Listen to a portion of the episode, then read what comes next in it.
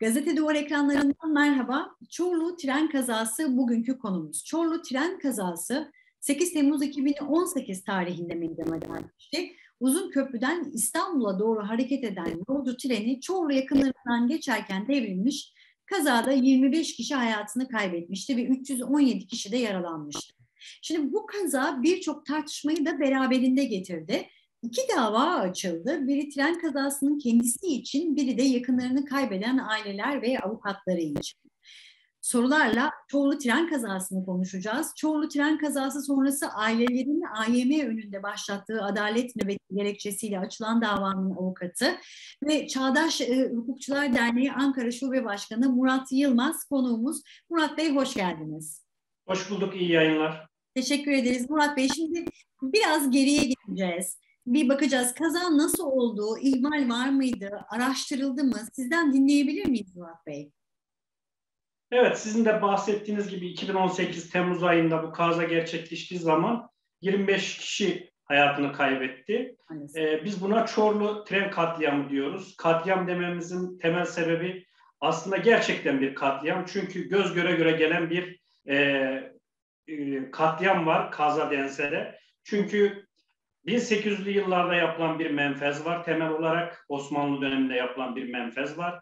Ve 2020'nin Türkiye'sine doğru gelirken bu menfezler hiçbir şekilde kontrol edilmemiş. Bunların altında yağmur sularının birikmesini veya oradaki alt tarafı boşaltmaması için, toprağı boşaltmaması için drenaj olması gerekirken maalesef Türkiye Cumhuriyeti Devlet Demiryolları yetkilileri bu yolların ne gerekli bakımını, ne denetimini, ne sorumluluğunu yerine getirmişler. Dolayısıyla o tarihte de yoğun bir yağmur yağması üzerine menfezde drenajlar olmadığı için yağmur menfezin altındaki toprağı boşalttığı için altta bir boşluk oluşmuş. Bu boşluk sonrası ise işte olay günü saat 17:30 sıralarında tren geçerken normal hızıyla trenle ilgili herhangi bir sıkıntı yok zaten. Bir çökme meydana geliyor. Çökmeyle birlikte 5 vagon arka arkaya savruluyor ve bu savrulma sonucunda da 25 kişi hayatını kaybetti.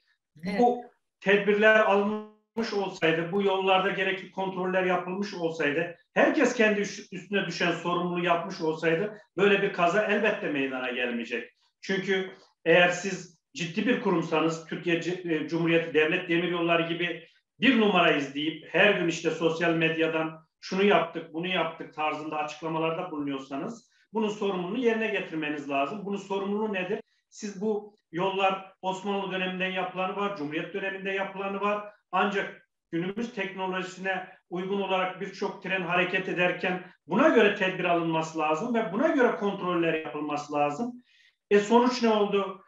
Sonuç olarak alt düzey, sorumluluk düzeyi dahi olmayan alt düzeydeki 4 kişiye bir göstermelik kamu davası açıldı. Ve bu 25 kişinin ölümü, 300'e yakın yaralının bütün sorumluluğu bu 4 kişiye yüklenmeye çalışıldı. Biz bunu kabul etmiyoruz. Aileler bunu kabul etmiyor. Çünkü bu meselede Ulaştırma Bakanlığı'na varıncaya kadar bir sorumluluk silsilesi var.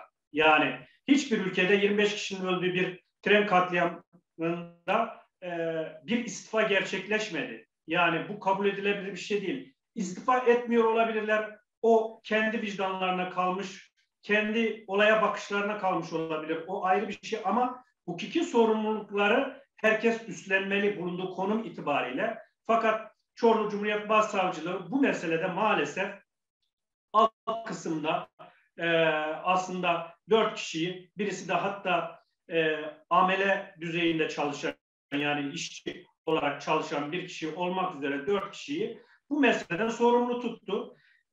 Bir kısım TCD'de üst görevler konusunda yapılan suç duyurusu konusunda da zaten birazdan o meseleye geleceğiz. Neden Anayasa Mahkemesi'nin önüne gelindi? Onlarla ilgili soruşturma izni, takipsizlik kararı var. Evet. Şimdi peki o zaman Murat Bey oraya bir bakalım. Çünkü aileler ve avukatlar için de açılan bir dava var.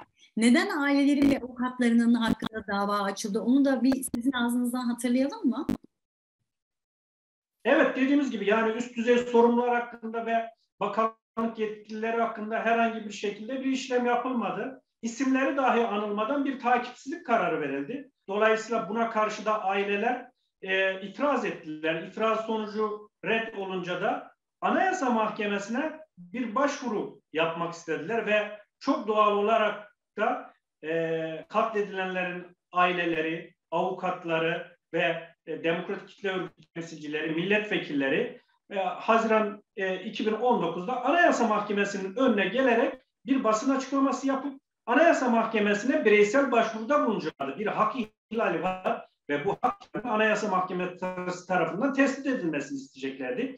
Fakat kendileri Anayasa Mahkemesi'nin önünde hak ihlaline uğradılar. Şöyle ki Anayasa Mahkemesi birçok kararında kişilerin silahsız, saldırısız olarak her yerde basın toplantısı, basın açıklaması yapabileceğini, toplantı, gösteri, yürüyüşü yapabileceğini söyledi. Ancak OHA döneminden beridir, 2016'dan beridir Ankara Emniyeti, Ankara'nın hiçbir yerinde ben basın açıklaması yaptırtmam, konuşturtmam şeklindeki bir tavır ve saldırgan tutumunu o gün acılı ailelere ve avukatlarına karşı da Anayasa Mahkemesi'nin önünde kullandı.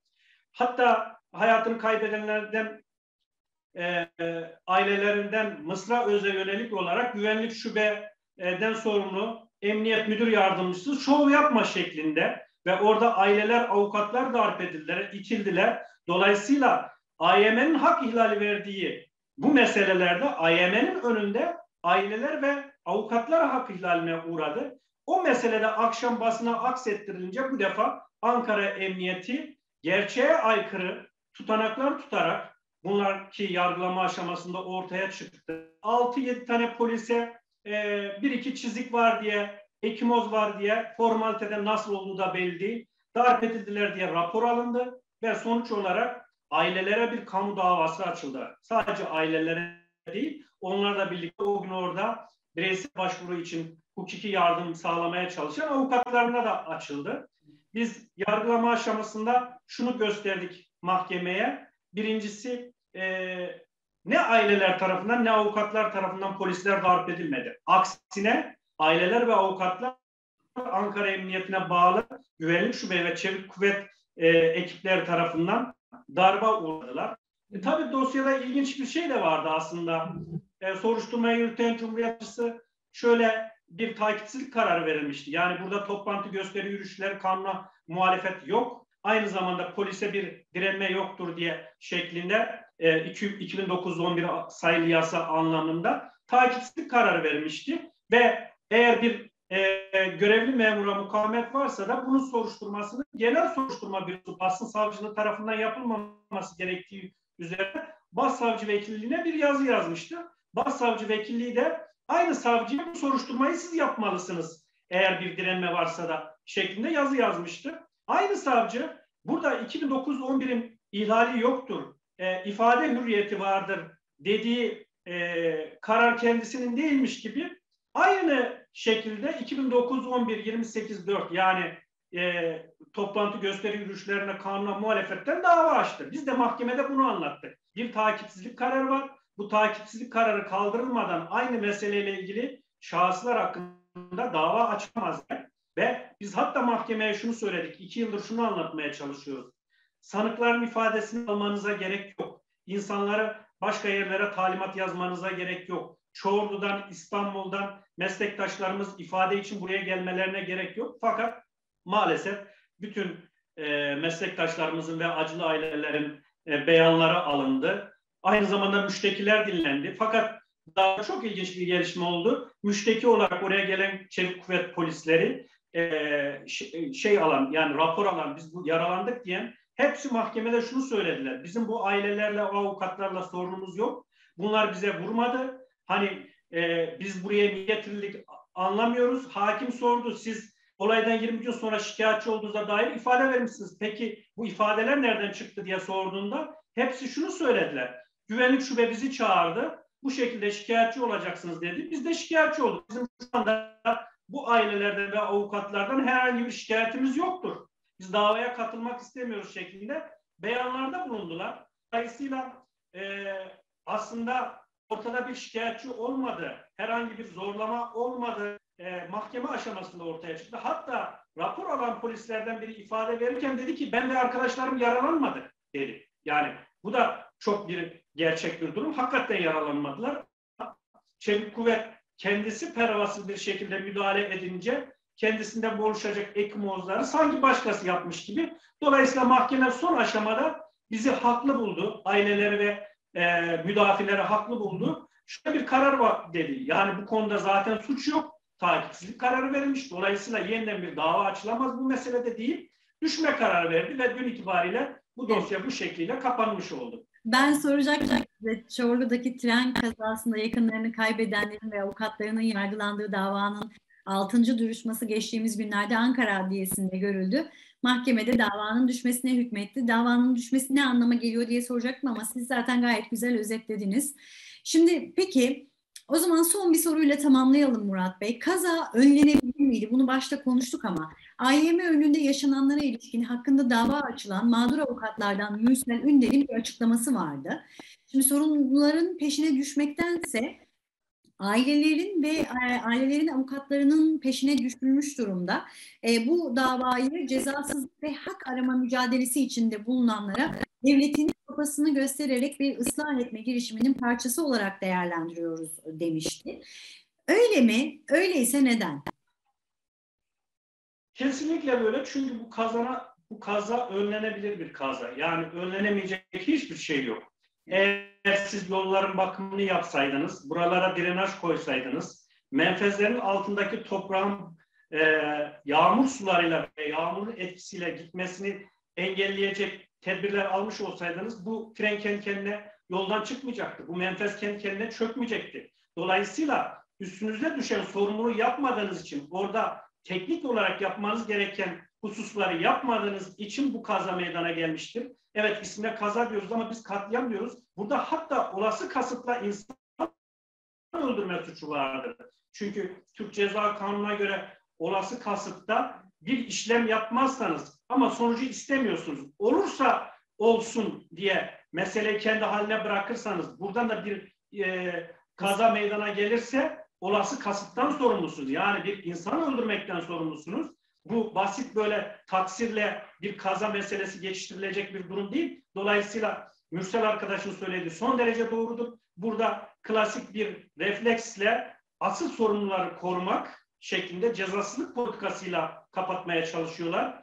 AYM'nin önünde ailelere alınan tedbirler, Ankara Adliyesi'nin önünde biz 6 duruşma gittik. Bu duruşmalarda alınan tedbirler, işte geçen duruşma ifadeler verildikten sonra çıkıp basına bir konuşma yapacağımız zaman aileler ve bizim tarafımızdan Güvenlik Şube'nin yüzlerce polisle aldığı önlemler yerine gerçekten 5 tane sorumlu bu meseleye el atıp bir önlem almış olsaydı 25 kişi ölmeyecekti, birçok kişi bugün engelli kalmayacaktı, birçok insan maddi ve manevi zarara uğramayacaktı.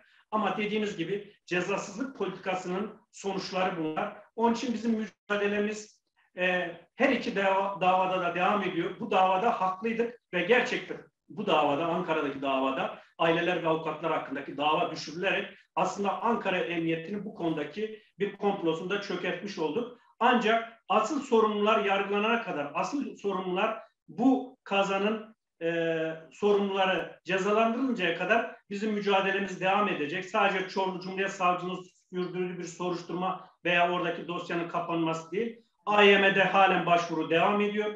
Avrupa İnsan Hakları Mahkemesi'ne gidinceye kadar bizim hak mücadelemiz sürecektir. Murat Bey, çok çok teşekkür ediyorum. Siz de özellikle cezasızlığın altını çizdiniz. Avukat Murat Yılmaz Çorlu tren kazasını Gazete Duvar'da değerlendirdi. Görüşmek dileğiyle.